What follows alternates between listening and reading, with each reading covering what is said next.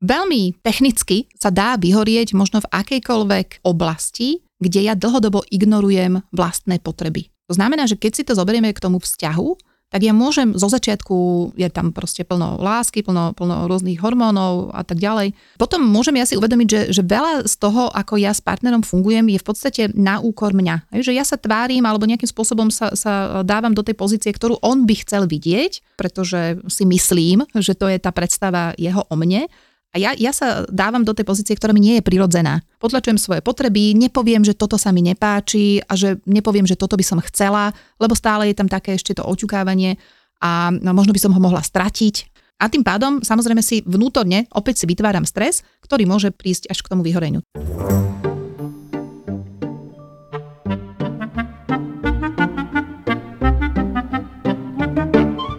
Zuzka, vítaj v mozgovej atletike. Dobré ráno, dobrý deň. A ja začnem rovno takým príbehom a spýtam sa ťa teda na tvoj odborný názor. Ja som ešte počas vysokej školy začal pracovať v jednom korporáte. To bolo ešte úplne v pohode, ja som tam pl- pracoval na polovičný úvezok. No ale postupne dokončil som školu, oni mi dali trvalý pracovný pomer a ja som bol samozrejme zo školy plný ambícií, bol som úplne namotivovaný a začal som teda makať, lebo som sa dostal aj do týmu, kde sa makalo a začal som toho na seba príliš veľa brať. Bral som portfólia po iných ľuďoch. Najprv sa dialo to, že som ostával v práci dlhšie, potom som si notebook eh, zapínal aj doma večer. A niekedy som sa stavil v robote aj cez víkend v sobotu.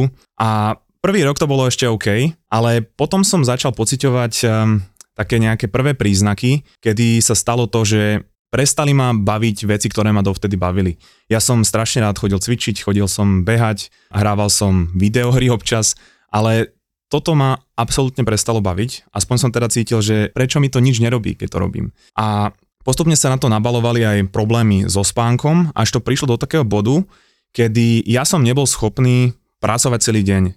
Dovtedy som povedzme pracoval do 5. do 6. bez problému a potom sa začalo stávať to, že tretia hodina a môj mozog vypol, potom to bola druhá hodina a toto sa postupne znižovalo. Tá doba, kedy som bol schopný sa sústrediť až to prišlo do takého bodu, kedy ja som chcel pracovať, nemohol som pracovať a to mi spôsobovalo ešte väčší stres a vtedy som si povedal, že niečo nie je v poriadku, ale našťastie, ešte v ten správny čas som odišiel do Kanady, vtedy mi vlastne prišli víza a ja som odišiel. Dal som sa nejako dokopy, ale moja otázka je, že mohol som sa vtedy trošku už blížiť vyhoreniu, alebo sú toto nejaké také príznaky? No ďakujem veľmi pekne, toto si veľmi pekne popísal v podstate proces vyhorenia alebo proces, ktorý speje k syndromu vyhorenia. Väčšinou sa začína takým tým entuziasmom, presne ako si povedal, prídem do nejakej novej práce, k nejakému novému projektu, je tam veľa pozitívnych emócií, teším sa, dávam do toho všetko, dávam do toho energiu, čas, všetku moju pozornosť a tak ďalej. Tým pádom trošičku zanedbávam ostatné oblasti, ako napríklad ten spánok, ako napríklad e, nejakú správnu strávu, e, nestretávam sa s priateľmi, pretože veď mám nový job, nestretávam sa s rodinou, pretože nie je čas, teraz robím kariéru. A postupom času v podstate toto mi začne nejak chýbať. Ja venujem všetku svoju energiu iba do, jedného, do jednej časti môjho rozvoja a samozrejme ide to na úkor toho ostatného. Čiže potom tá únava, ktorá prišla, a taká tá frustrácia, taká, že hm, asi sa mi všetko úplne nepodarí, čo som si predstavoval, že sa mi podarí. Som v týme, ktorý maká, maká, maká a je to v nedohľadne, kedy bude nejaký koniec toho makania, kedy bude nejaký výsledok, kedy bude nejaká, nejaká odmena.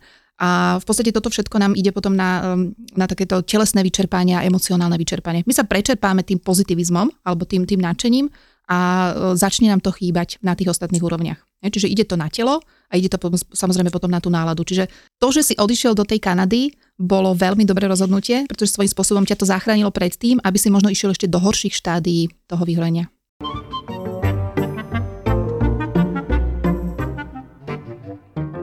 V jednej staršej časti som inak spomínal, že sa snažím dávať si pozor na to, čo dávam do svojho tela. Telo je stroj, ktorý sa opotrebúva a preto čím lepšie veci do neho dávaš, tým dlhšie vydrží. No a jedna z takýchto vecí, na ktoré si dávam pozor je aj káva, preto ti chcem dať odporúčanie na kvalitnú slovenskú pražiareň kofeín. Kofeín fungujú už viac ako 11 rokov a ponúkajú výberovú kávu z celého sveta, ktorú privážajú od drobných farmárov, ktorých dokonca aj poznajú.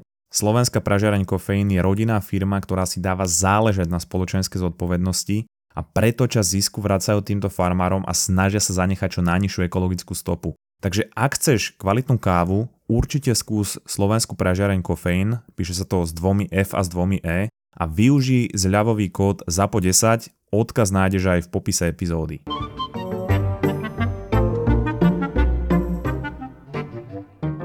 Ono, väčšinou sa stáva to, že ľudia vedia, že už nie je niečo v poriadku, ale my máme takú tendenciu, a či už sú to vzťahy, či už je to práca, alebo nejaké situácie, v ktorých nechceme byť, my neodchádzame vtedy, keď to začne byť zlé, ale my väčšinou čakáme 3 mesiace, 6 mesiacov, až sa to extrémne zhorší, ale to platí aj napríklad, keď máme nejaký zdravotný problém a hovoríme si, že veď to bude lepšie a my neodchádzame vtedy, keď už vieme, že by sme mali odísť. Pretože asi čakáme naozaj na to, čo to bude lepšie, ale to už je taký, taký sebaklam.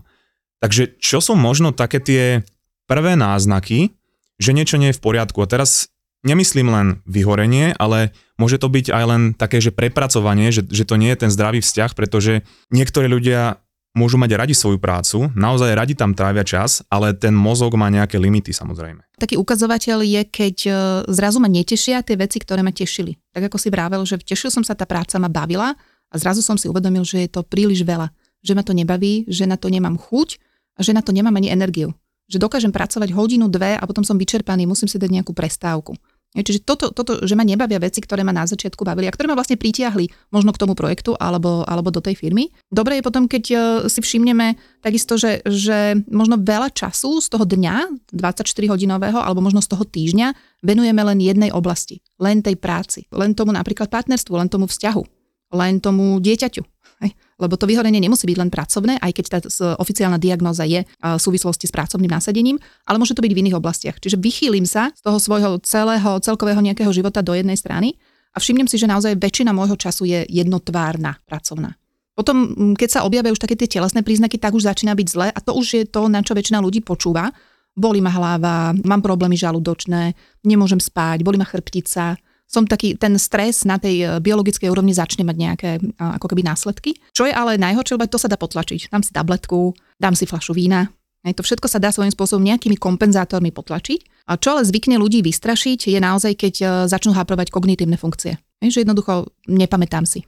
Neviem sa sústrediť. Pozerám sa na ten problém, chcem ho vyriešiť, nejde mi to. Neviem urobiť žiadne rozhodnutie. Prípadne sa stane, že úplne mi vypadne nejaká funkcia, že zrazu nepočujem, alebo zrazu niekto na mňa hovorí a ja nerozumiem tomu jazyku, napriek tomu, že hovorí po slovensky. A toto zvykne väčšinou vystrašiť takých tých seniorných e, manažerov, ktorí si povedia, aha, to už som asi prepracovaný, musím si dať proste pauzu.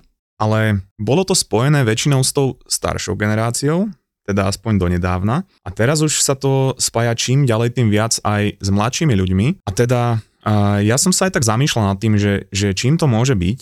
A myslím si, alebo respektíve aj niektoré e, výskumy to naznačujú, že e, burnout, alebo teda vyhorenie, sa spája aj s dopamínom, ktorý samozrejme súvisí s našou motiváciou, súvisí s tým, aký máme drive, ako vnímame svet naokolo a ten máme v tele v určitom množstve a tie receptory sa môžu samozrejme prestimulovať. Problém je ten, že áno, tie star- staršie generácie síce možno pracovali veľa, ale oni nemali toľko toho rozptylu pri tej práci. To znamená, nemali po ruke telefón a každých 20 minút, alebo to je ešte ten lepší prípad, každých 10 minút sa nepozerali, čo je nové, alebo čo je na sociálnej sieti, čo je nejaké novinky, hej, alebo si možno pozrú nejaké video, vypočujú si pri tom podcast. A toto všetko vlastne pôsobí na ten dopaminový systém, ktorý ale nefunguje tak, že ja keď sa vyspím, tak on, on je ráno úplne akože v pohode, tak jak bol deň predtým.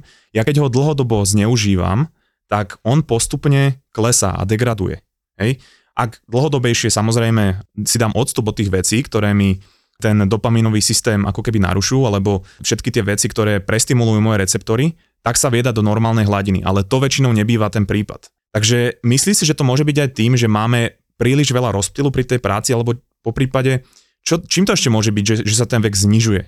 Pretože ja som, ja keď som toto začal pociťovať, som mal 25 a môžem sa teda priznať, že vtedy som trávil na telefóne aj popri práci obrovské množstvo času. V dnešnej dobe my sme prestimulovaní rôznymi stimuláciami, nielen teda z tých technológií, ale máme množstvo správ.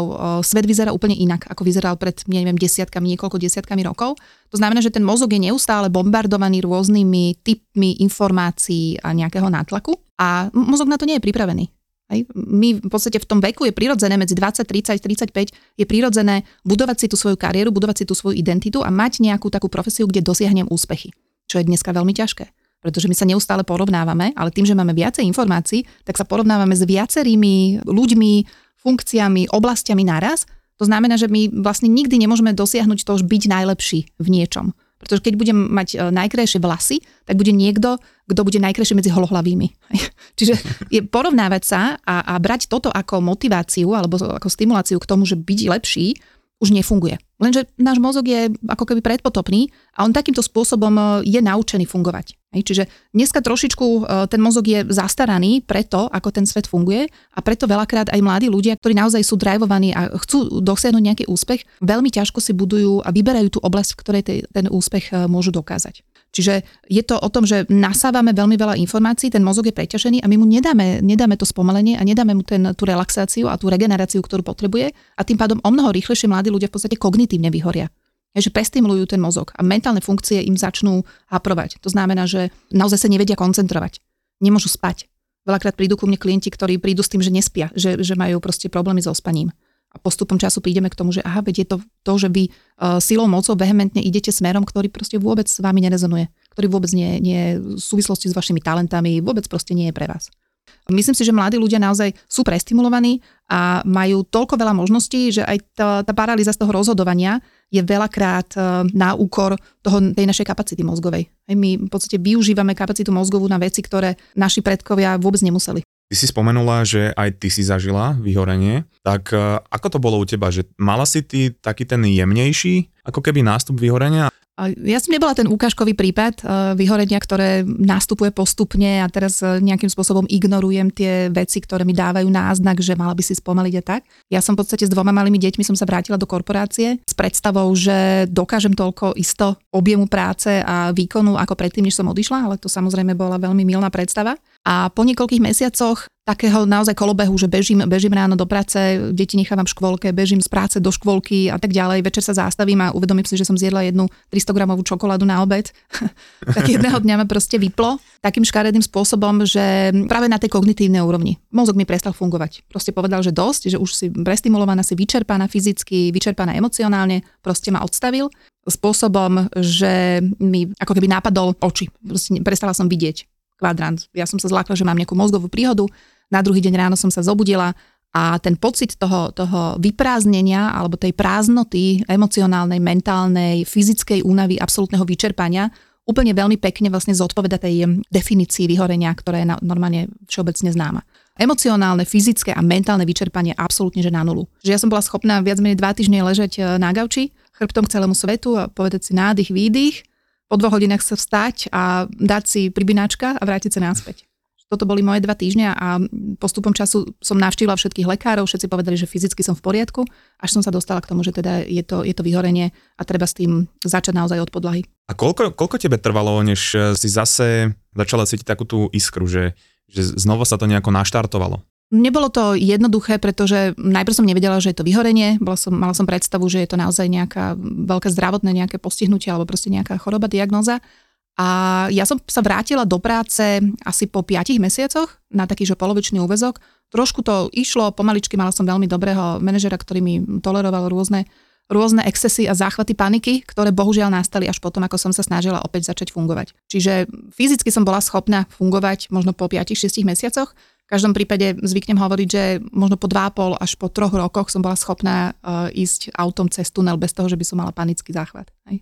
Čiže to bolo naozaj o tom, že tá psychika... Čiže, čiže to pôsobí akože aj tak klaustrofobicky? Alebo... Ono v podstate môže byť, že následkom toho vyhorenia alebo toho prečerpania vôbec všetkých tých zdrojov, uh, ty začneš mať naozaj veľmi ťažké úzkosti, ktoré môžu, môžu prejsť do panických záchvatov a tá nespavosť a tak ďalej. Ono je to ruka v ruke.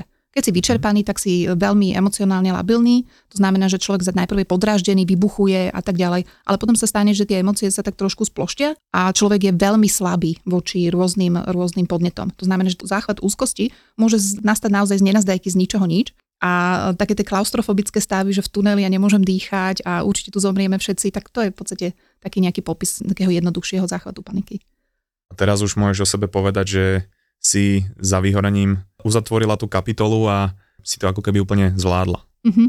No je to 11 rokov od, od eh, tej skúsenosti samotnej a ja zvyknem to nejak prirovnať, že je to ako anonimní alkoholici. Keď už raz človek vyhorí, tak naozaj vie na čo si má dať pozor. Naozaj by mal byť si vedomý toho a ak naozaj dá tú prácu a ten čas samému sebe, spoznaniu samého seba, čo sú moje priority, čo je pre mňa dôležité v živote, čo ja vlastne, akým spôsobom a akým smerom sa chcem uberať v tomto mojom živote a na základe toho si tú svoju cestu a ten svoj život ako keby tvorí, tak e, dá sa povedať, že dá sa z toho dostať aj, aj natrvalo. V každom prípade vždy sú tam tie výkričníky alebo také tie nejaké červené kontrolky, keď si poviem, aha, momentálne som prečerpaný, momentálne som vyťažená, momentálne som unavená e, kognitívne, musím si dať nejaký iný oddych.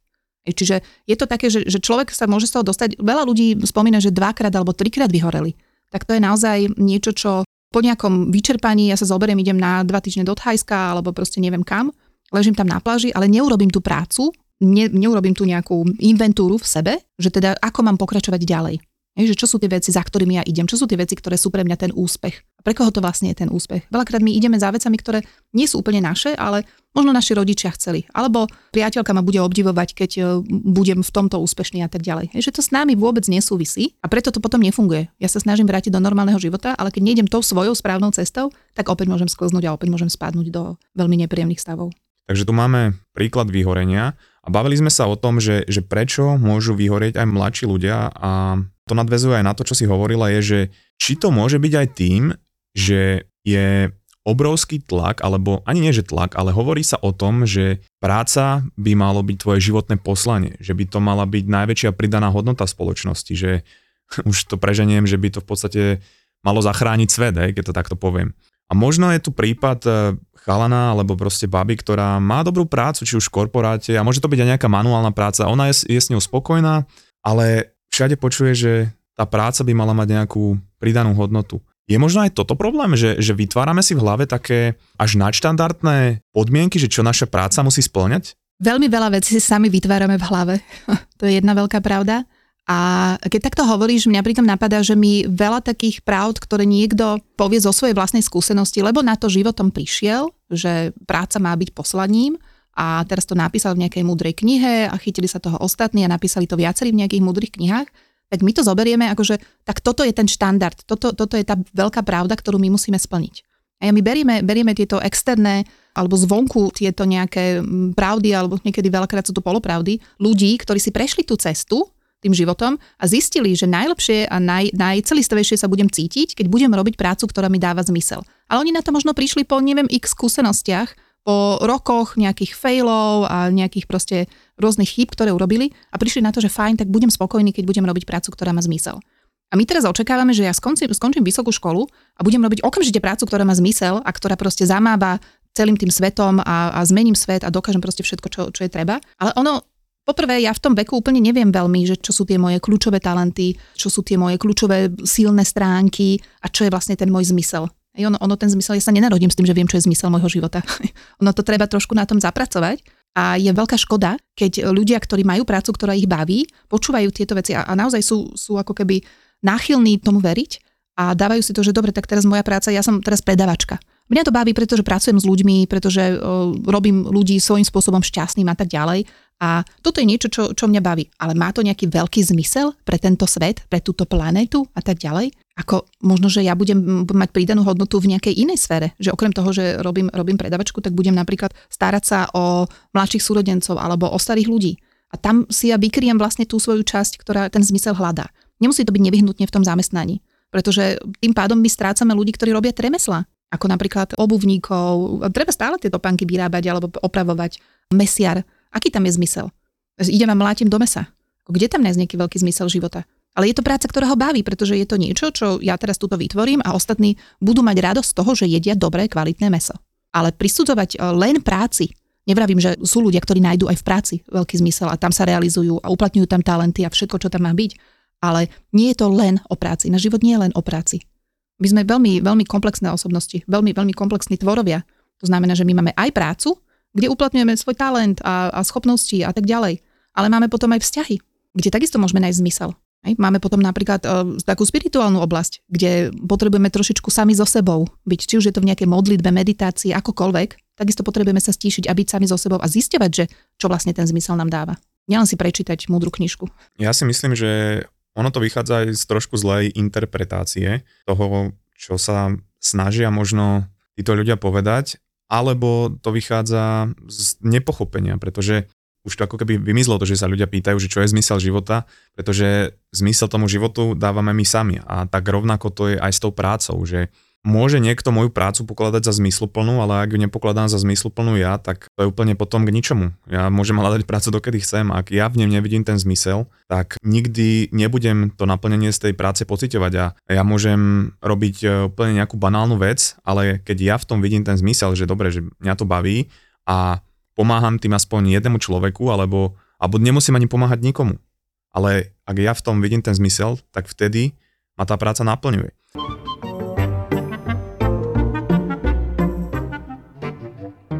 Tri veci, bez ktorých by človek nemal odchádzať na dovolenku do hôr sú voda, jedlo a kreditka Mastercard World od VUB banky. Samozrejme, že na horách ťa môže aj malé zranenie stať obrovské množstvo peňazí a preto sa oplatí mať Mastercard World lebo ťa poistí nielen na hory, ale na akúkoľvek dovolenku, dokonca aj s batožinou a celou tvojou rodinou. No a okrem iného ti umožní bezplatný prístup do letiskových salónikov, takže pre cestovateľa je Mastercard World povinnou výbavou. A viac o jej benefitoch sa dozvieš na vub.sk lomítko kreditné pomočka karty.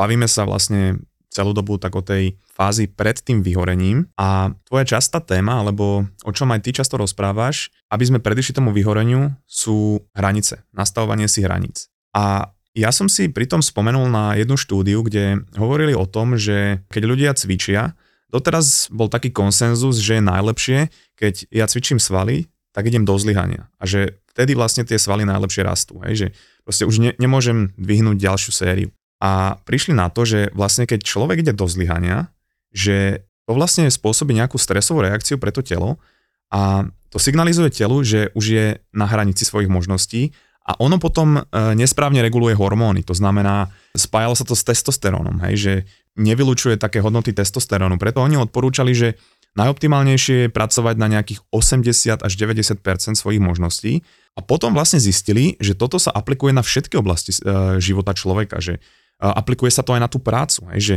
ja keď dlhodobo um, ako keby som za hranicou tých svojich možností, v, te, v tom cvičení už my nemôžeme ísť za tú hranicu, ale v práci za ňu častokrát ideme. A to je ešte horšie. A preto to vlastne môže produkovať alebo aj neprodukovať tie správne hormóny, tá regulácia nemusí byť správna a z toho tiež môže vznikať nejaká nerovnováha, aj to vyhorenie. Takže ako ty vnímaš možno to nastavovanie tých hraníc? A ako vnímaš ty túto problematiku? Veľmi ďakujem, že rozprávame o nastavení hraníc, pretože to je jeden e, z liekov alebo zo spôsobov, ako predísť vyhoreniu, ale ako sa z neho dostať. A nastavenie hraníc nie je úplne jednoduchá vec. Možno v tej posilovni, keď ideš na hranu, už te začne niečo bolieť, alebo sa ti stane nejaké zranenie, tak to už je hranica, ktorú ti telo proste automaticky povie, že koniec, túto už ďalej nejdeš.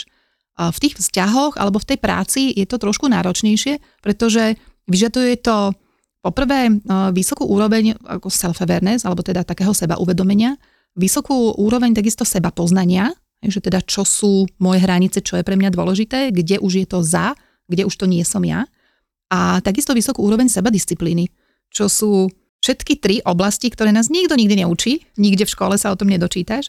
A nevieme úplne, ako to máme robiť, a veľmi sa nám do toho nechce. Pretože veľakrát je pre nás jednoduchšie zobrať si ten vonkajší stimul alebo ten vonkajší podnet, že musíš mať prácu, ktorá ti dáva zmysel, musíš mať uh, priateľa, ktorý každý deň robí toto a toto. Je to pre nás jednoduchšie prebrať tieto myšlienky alebo tieto polopravdy zvonku, ako si vytvárať vlastné, ako pátrať v tom svojom vlastnom vnútre, že čo teda je pre mňa to dôležité, čo je pre mňa také špecifické. Pretože pre každého je to iné a my sa to nikdy nedočítame.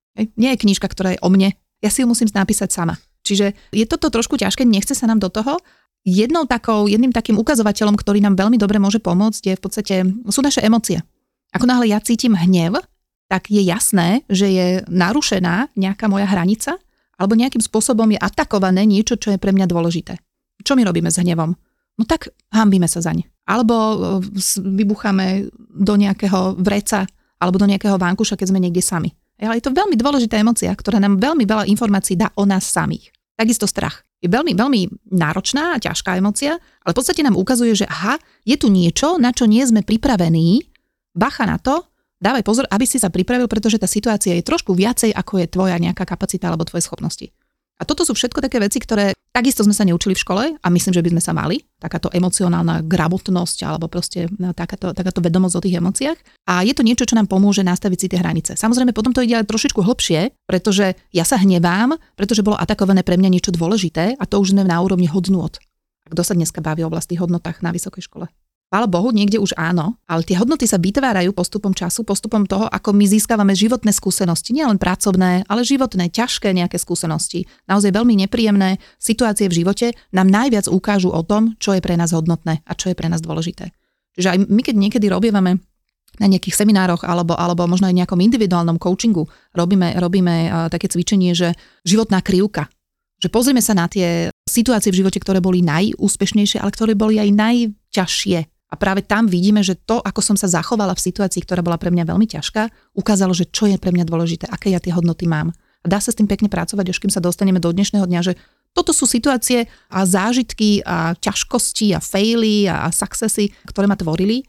A toto som vlastne dnes ja. Toto sú moje hodnoty a podľa toho ja viem potom smerovať a viem si povedať nie. Ja už nejdem za, za túto hranicu toto už nie som ja, toto už je tvoja záležitosť, ja už nechcem toto viacej robiť, pretože to ide na úkor mojich zdrojov, na úkor mňa samého. Čo sú také konkrétne príklady nastavenia si hraníc v práci, alebo ako to možno ty robíš eh, s klientami? Viem, že teraz si niečo spomenula, ale povedzme, že je človek, ktorý má 30-40 rokov, doteraz sa tomu nevenoval a možno to súvisí aj s tým, čomu sa hovorí, že people pleasing, alebo teda, že chcem každému vyhovieť a teraz e, ten človek nejako 30, 40, možno aj 50 rokov fungoval a zrazu si má nastavovať v práci hranice, má si nastavovať hranice vo svojom vzťahu. Ako s tým začať, alebo ako to môže vyzerať na tom pracovisku? Že aké sú tie, tie prvé kroky? Je to viac dimenzionálne a takisto to nie je jednoduché. Jedna vec je, že ja si musím stanoviť tie hranice voči samej sebe. To je taký prvý krok, že, že dobre, tak som v nejakom nastavení, nejak fungujem niekoľko rokov a už pociťujem, že mi to nevyhovuje. Že to ide na úkor, že som frustrovaná z toho, keď poviem áno, keď vlastne cítim, že chcem povedať nie. Že nejakým spôsobom idem sama proti sebe. Takže trošičku si vlastne priznať tieto, tieto pocity, tieto nejaké vnútorné, vnútorné pochody, možno, že tento vnútorný dialog, nejak si to tak zoskenovať, že teda ako sa cítim v tých situáciách, ktoré práve ako keby narúšajú moje hranice. A potom, si, potom sa rozhodnúť, že kde začnem. Ono nie je dobre začať hneď vo veľkom. Vždy je dobre začať malými krokmi. Takže čo je možno, že pre, pre mňa najdôležitejšie, čo by bola tá priorita, kde ja môžem začať a začať takým tým malým krokom. Dobre, no tak poviem si, že jednoducho piatok po piatej už nebudem odpovedať, nebudem zostávať v práci, to je taká najjednoduchšia. Keď za mnou príde kolegyňa, ktorá svojím spôsobom ma, ma zneužíva preto, aby som robila prácu, ktorú má robiť ona a nerobí vo svojom čase, tak jej poviem nie. Vieš čo, teraz nemám na to čas, nemám na to kapacitu, mám nejaké iné úlohy. Ale musím si pripraviť celý ten proces. Celé to moje rozhodnutie je založené na tom, že pre mňa je dôležité byť s rodinou po tej piatej a nie pracovať pre tú moju kolegyňu. Čiže musím si spraviť takú, naozaj taký ten proces, že ak ja poviem nie mojej kolegyni, čomu vlastne hovorím áno? Lebo veľakrát sa nám toto stráca. My odmietneme a potom a hneď sa začneme cítiť zle za to, že sme odmietli, pretože nemáme tam tú silnú hodnotu, ktorá sa nám postaví za to naše áno. Čiže je dobre si to pozrieť, keď ja poviem túto nie, hovorím áno sebe, hovorím áno rodine, hovorím áno svojmu času, starostlivosti o seba, čokoľvek, pôjdem na bicykel, kdekoľvek. A potom samozrejme si pripravím ten spôsob komunikácie, ktorý by mi bo- mohol byť vlastný. Vieš čo, nemôžem to teraz urobiť, lebo kolegyňa mi dala, šéfka mi dala niečo iné. Niečo, s čím sa viem stotožniť a za čím si viem stáť. A opakovať. Šéfka mi dala viac. A opakovať. Hej? A stáť si za tým, že jednoducho teraz naozaj nepoviem. Čo jedna vec je tá zmena pre mňa, je to pre mňa nekomfortné, lebo budem, môžem mať pocit, že budem neprijatá, že, že ma nebudú mať radi a tak ďalej. Hej, to je jedna vec. Druhá vec je, že to okolie je takisto trošičku prekvapené mojou zmenou a začne tlačiť. Hej, čiže tá rezistencia z toho okolia, ale veď si to doteraz vždy urobila a vždy si mi pomohla a nebuď oné a tak ďalej. A tak Oni testujú to... vlastne tú integritu a či, či je tá zmena reálna. Že či si sa naozaj, naozaj vážne rozhodol a či si naozaj vážne za tým stojíš. Hej? Mm-hmm. A tento tlak je, je niekedy je enormný, čiže ja musím to, ten malým, tým malým krokom a to mi samozrejme dodá sebavedomie a dopamin. A sme pri tom. Super, podarilo sa mi to, fajn, môžem ísť o krôčik ďalej a zase vyskúšam niekde v inej oblasti alebo v tejto istej oblasti o kúsok ďalej ísť.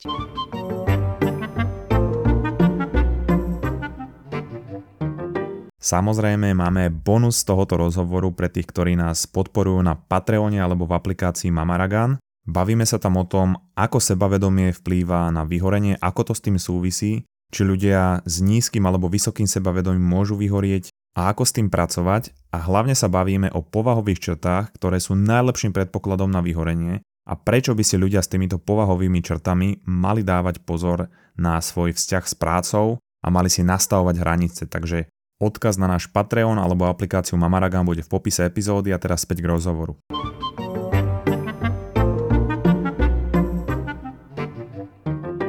Ja zvyknem hovorievať, že vyhorenie nastane vtedy, keď nejaká časť môjho ja zatiahne ručnú brzdu. Jedno, nejakú časť proste dlhodobo ignorujem. Vyhorenie je v podstate následok stresu a dlhodobého, nedobre riešeného chronického stresu. Hej, vtedy sa stane, že ja začnem ten, započnem ten proces, o ktorom sme na začiatku hovorili. A ten stres vzniká práve z toho, že ja urobím niečo, čo nesúvisí s mojou predstavou. Hej, napríklad urobím niečo, čo pre, prekračuje moje hranice, tým pádom ja v podstate sama seba obvinujem, opäť si to nevydržala, zase robíš niečo pre niekoho iného, zase robíš niečo na úkor svojho času a nemáš potom čas sa venovať rodine alebo sebe a tak ďalej. A toto mi spôsobuje stres. Tento vnútorný dialog a v podstate táto samotná situácia mi spôsobí stres. Takisto stres nám spôsobujú situácie na pracovisku, keď ja napríklad idem prezentovať niečo, o čom nie som presvedčená. Ej, idem rozprávať o niečom, čomu neverím. Rozprávam so zákazníkom a hovorím mu veci, ktoré by mali fungovať, ale sama viem, že nefungujú. Alebo rozprávam niekomu, že viete, my máme taký proces a sama viem, že ten proces je proste celý zlý. A toto sú všetko veci, keď ja, keď hovorí sa tomu takéto uh, say and walk ratio. Niekedy, že niečo poviem a niečo robím, by malo byť kvázi uh, jednak jednej. Veľakrát to ale nie je jednak jedné. Veľakrát povieme veľa vecí a úplne málo urobíme, alebo povieme niečo iné, ako urobíme. Je to znamená, že ja hovorím tomu, tomu zákazníkovi na tej linke niečo úplne iné, ako viem, že nakoniec urobím. A to samozrejme je vnútorný konflikt, a čo mi spôsobuje stres. Teraz je najväčšou, najväčšou je tam množstvo, množstvo vecí, ktoré vo firmách eh, spôsobujú vyhorenie, ale eh, takým najnovším je taký, že moral injury, to znamená, že také nejaké morálne zranenie, že ja vidím, že sa deje neprávosť. A toto bohužiaľ je veľmi stresujúce a bez, bez ohľadu na to, či my sme vnútri v tej situácii alebo sme páchateľom tej situácie, nás to stresuje a môže nás to doviesť až k vyhoreniu. Čiže tých faktorov je naozaj, naozaj veľmi veľa. V každom prípade je veľmi dobre vedieť, že áno, toto uh, sú nejaké moje hodnoty a teraz sú prekročené a preto ja som v strese. A keďže som v situácii, ktorá je pre mňa vyhrotená, potrebujem si vydeliť čas, vyčleniť čas na tú regeneráciu. A či si pôjdem zaplávať, alebo si pôjdem na dobrú večeru, alebo pôjdem si zatancovať niekam, to je jedno, ale potrebujem si ja toto kompenzovať. Alebo sa rozhodnúť, že odtiaľ idem úplne preč, samozrejme. Tým si mi pripomenula jednu knihu, ktorá sa volá, že Six Pillars of Self-Esteem, alebo teda v preklade to je, že 6 pilierov sebavedomia, mm-hmm. kde vlastne hovorí Nathaniel Brandon o tom, že na naše sebavedomie najhoršie pôsobí, keď ostávame v situáciách, ktorých sa necítime dobre. To znamená, ak dlhodobo ostávam v zamestnaní, kde vidím, že sa deje niečo zlé, alebo jednoducho viem, že to nie je pre mňa dobré, ale to isté aj, aj vo vzťahu. Hej, keď mám proste partnera alebo partnerku, ktorým sa necítim dobre, alebo ten vzťah je toxický, tak to chronicky a dlhodobo znižuje moje sebavedomie a to môže potom teda viesť aj k tomu vyhoreniu a to ma privádza k otázke, že či sa dá vyhorieť aj vo vzťahu a nie len akože partnerskom, alebo ja neviem, či to môže byť aj rodičovský, alebo vo vzťahu s rodičom, s nejakým členom rodiny, s kamošom. Môže to byť samozrejme vo vzťahu. Veľakrát sa hovorí o tom, že, že uh, ženy, ktoré sú na materskej, majú také podobné pocity, ako sú vyhorenie. Pretože všetku svoju energiu, čas a pozornosť venujú len tomu dieťaťu a zabudnú na to, že, že chceli ísť e, s priateľkami na kávu, že si chceli ísť zacvičiť, že si chceli prečítať nejakú knihu inú ako o tom, ako vymeniť plienky a pomiešať mliečko. Zabudnú na to, aké boli predtým a veľakrát tá liečba vyhorenia je, že ako keby vraciame sa k samým sebe. Svojím spôsobom hľadáme zase, že kdo, kým sme boli a ktorá z tých oblastí bola zanedbaná počas toho času, kde my sme proste bežali za nejakými inými cieľmi, za nejakými inými očakávaniami. Bavili sme sa teda aj o hraniciach, aj teraz si rozprávala o tom, že hľadáme samých seba. Aké sú ešte nejaké dobré nástroje alebo konkrétne nástroje, ktoré možno aj ty používaš ako prevenciu pred vyhorením. Možno už si začínam všímať, že niečo nie je v poriadku. Samozrejme, nastavovanie hraníc to je asi jedna z najdôležitejších oblastí. Máš ešte nejaké iné, ktoré s klientami používaš? No ono to nastavovanie hraníc ide vlastne cez tú, cez tú emocionálnu gramotnosť až po, tie, po to poznanie hodnot, čiže to je celkom veľký proces alebo veľká vec.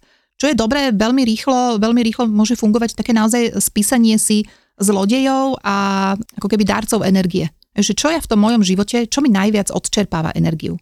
Hej, a môžeme to dať do štyroch nejakých oblastí, že máme nejakú pracovnú oblasť, máme nejakú fyzickú oblasť, máme nejakú emocionálnu, mentálnu a nejakú spirituálnu oblasť. Hej, štyri základné oblasti a poviem si, že OK, tak zlodeji energie v práci sú napríklad neustále procesy pokazená eh, alebo nefunkčné IT systémy a tak ďalej. Zatiaľ, čo ten, ten prínos alebo tie zdroje energie v práci je, že mám tam proste um, výborné výsledky, veľmi ma tá práca baví, prinášam klientom toto a toto.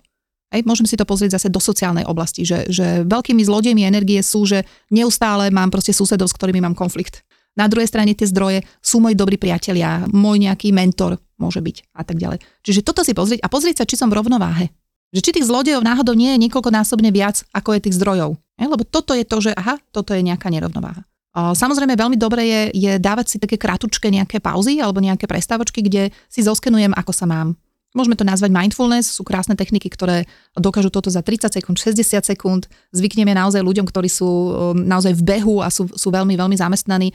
Z meetingu na meetingu idete, zastavte sa pri schodoch alebo pri okne, pozrite sa z okna a dajte si 3 nádychy, 3 výdychy. A pri tom treťom výdychu si povedzte, čo je teraz dôležité. Hej? Čiže sú rôzne takéto mikrotechniky, ktoré sa dajú robiť aj počas toho dňa, keď si uvedomím, že uh, sedím za stolom, sedím pri počítači a že už som 3 hodiny nepila vodu, tak jednoducho sa trošičku zoskenujem, ako sa cítim. A som unavená, bolí ma brucho, veď som hladná. Dať si do dňa takéto všímavé pauzy, môžeme to nazvať.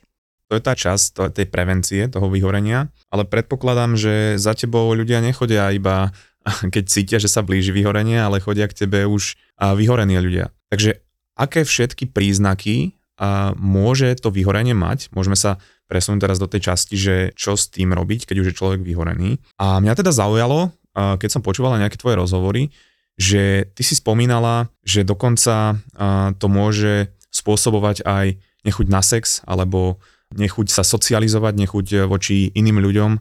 Tak aké sú ešte také nejaké zvláštnosti tohoto?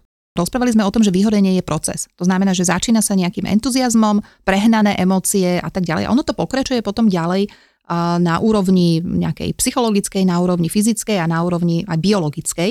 Ja by som možno spomenula tú bazálnu takú biologickú úroveň, pretože my keď v podstate pracujeme a sme v tom nadšení a sme v tom, v tom ako keby tom pozitívnom strese, v tom F strese, tak nám sa produkuje kortizol. To je taký ten, ten života budič, dá sa povedať. Ráno, keď sa zobudíme, sa nám začne produkovať kortizol, aby sme fungovali a je to ten hormón, ktorý v podstate spôsobuje, udržiava stres a telo v takom tom napätí a v takej tej bojaschopnosti. A v rámci tých fáz, keď my sme v tom strese a v takom tom chronickom a nevenujeme sa tej regenerácii, tak ten kortizol sa e, do kolečka sa produkuje až jedného dňa svojím spôsobom ako keby e, sa vyčerpal. Hej? A ono, tá nadprodukcia kortizolu spôsobuje také, že emoci, emocionálne výbuchy. To znamená, že sme podráždení, hoci kedy vybuchneme, nakričíme na niekoho. Hej, môže sa stať napríklad, že stojíte v rade niekde u lekára napríklad a zase príde niekto, kto jeho celá miestnosť a proste vybuchne, začne kričať na sestričku. To je presne vysoká úroveň kortizolu a, a ten človek jednoducho dlhodobejšie už nevypúšťal paru. Hej, čiže ten kortizol sa, sa tak nadprodukuje, až jedného dňa to telo to nejak zistí a začne úplne opačný mod a začne úplne veľmi, veľmi nízke úrovne kortizolu produkovať. A my vlastne prídeme do takej fázy, že apatia, všetko nám je jedno, už sa nám nechce ani vstať. Samozrejme, ten život a budič ráno nás už nezobudí, to znamená, že mne sa veľmi ťažko ráno vstáva do práce a vôbec sa mi ide niečo robiť, pretože som ako keby odpojená aj z elektriny. Tým pádom ja mám veľmi sploštené emócie. Preto ja sa zvyknem pýtať na takom našom prvom stretnutí, že či sa dokážete ešte nahnevať. Hej, že či, či, či klient ešte dokáže proste buchnúť do stola, že či ešte sú tie výbuchy emocionálne, alebo už je to v tej fáze, keď sú naozaj tie, tie e, emócie sploštené. Nedokážem sa natchnúť, nedokážem sa nahnevať, je mi to jedno, nemám emócie. To je veľmi nebezpečný ako keby stav. Čiže toto je príznak, taká tá emocionálna linka, že sme takí iritabilní, takí podráždení, ešte je to OK, ešte vieme zatiahnuť brzdu. Ako náhle začneme byť apatickí, tak uh, už veľmi cítime, veľmi nízke, nízku úroveň energie, čiže ja chcem si tú energiu šetriť a veľmi prirodzené pre mňa je izolovať sa. Znamená zavrieť sa, s nikým sa nerozprávať, vyhnúť sa akémukoľvek sociálnemu kontaktu, pretože určite niekto bude odo mňa niečo chcieť a ja na to nemám energiu. Ja už sa nechcem ani usmievať. Ja proste chcem povedať, že sa mám zle, ale keď poviem zle, budem musieť vysvetľovať, prečo sa mám zle. Ja už vlastne nechcem nič vysvetľovať. Hej.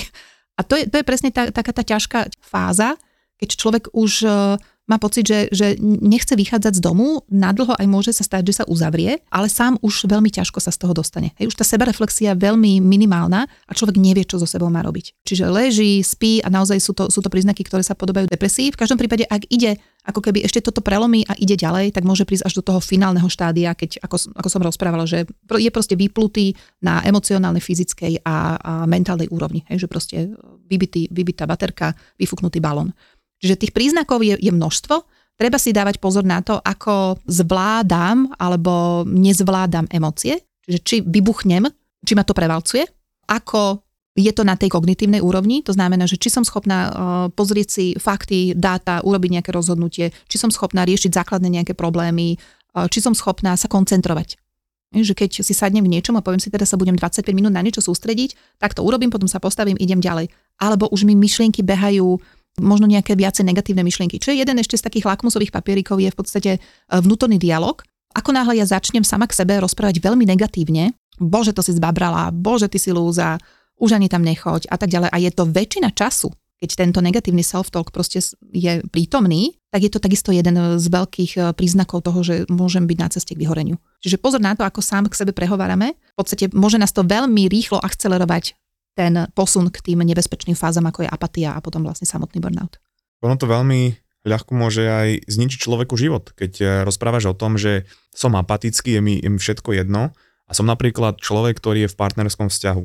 Teraz zrazu nemám ani možno chuť na sex s tou partnerkou, tak tá partnerka vidí, že som taký nejaký, že mm-hmm. pre nič sa nenadchnem, chyba tam ten sex v tom vzťahu, tak môže to dokonca zničiť aj, te, aj ten vzťah. A ja mm-hmm. nemám potom ani chuť sa stretávať s ostatnými ľuďmi, takže musím sa zrazu dostávať aj z vyhorenia, aj zo, z rozchodu. S rodinou sa nemám chuť stretávať a to je zase reťazová reakcia, ktorá môže človeku, ak to nerieši, v podstate zničiť život. Áno, ono veľa vecí sa nabalí naraz. Aj, v tom živote sa veľa vecí stáva naraz. Prídem o prácu a zrazu sa rozvediem a ešte neviem proste do, do toho problémy s rodičmi a tak ďalej. Veľa vecí sa stáva naraz a človek, keď je dlhodobo na seba nedáva pozor, tak eh, tieto ťažké veci ho môžu naozaj veľmi zlomiť. V každom prípade, ak si, ak si ja uvedomím, že tá práca ma vyčerpáva natoľko na tých úrovniach aj emocionálnej, aj mentálnej, aj samozrejme fyzickej, že ja začínam byť apatický a unavený a zachádza mi to do iných oblastí života, ako do toho partnerského, do tých sociálnych vzťahov a do, do toho fyzického zdravia, tak musím okamžite spozornieť. Pretože presne ako si povedal, ja môžem byť vyčerpaný z tej práce,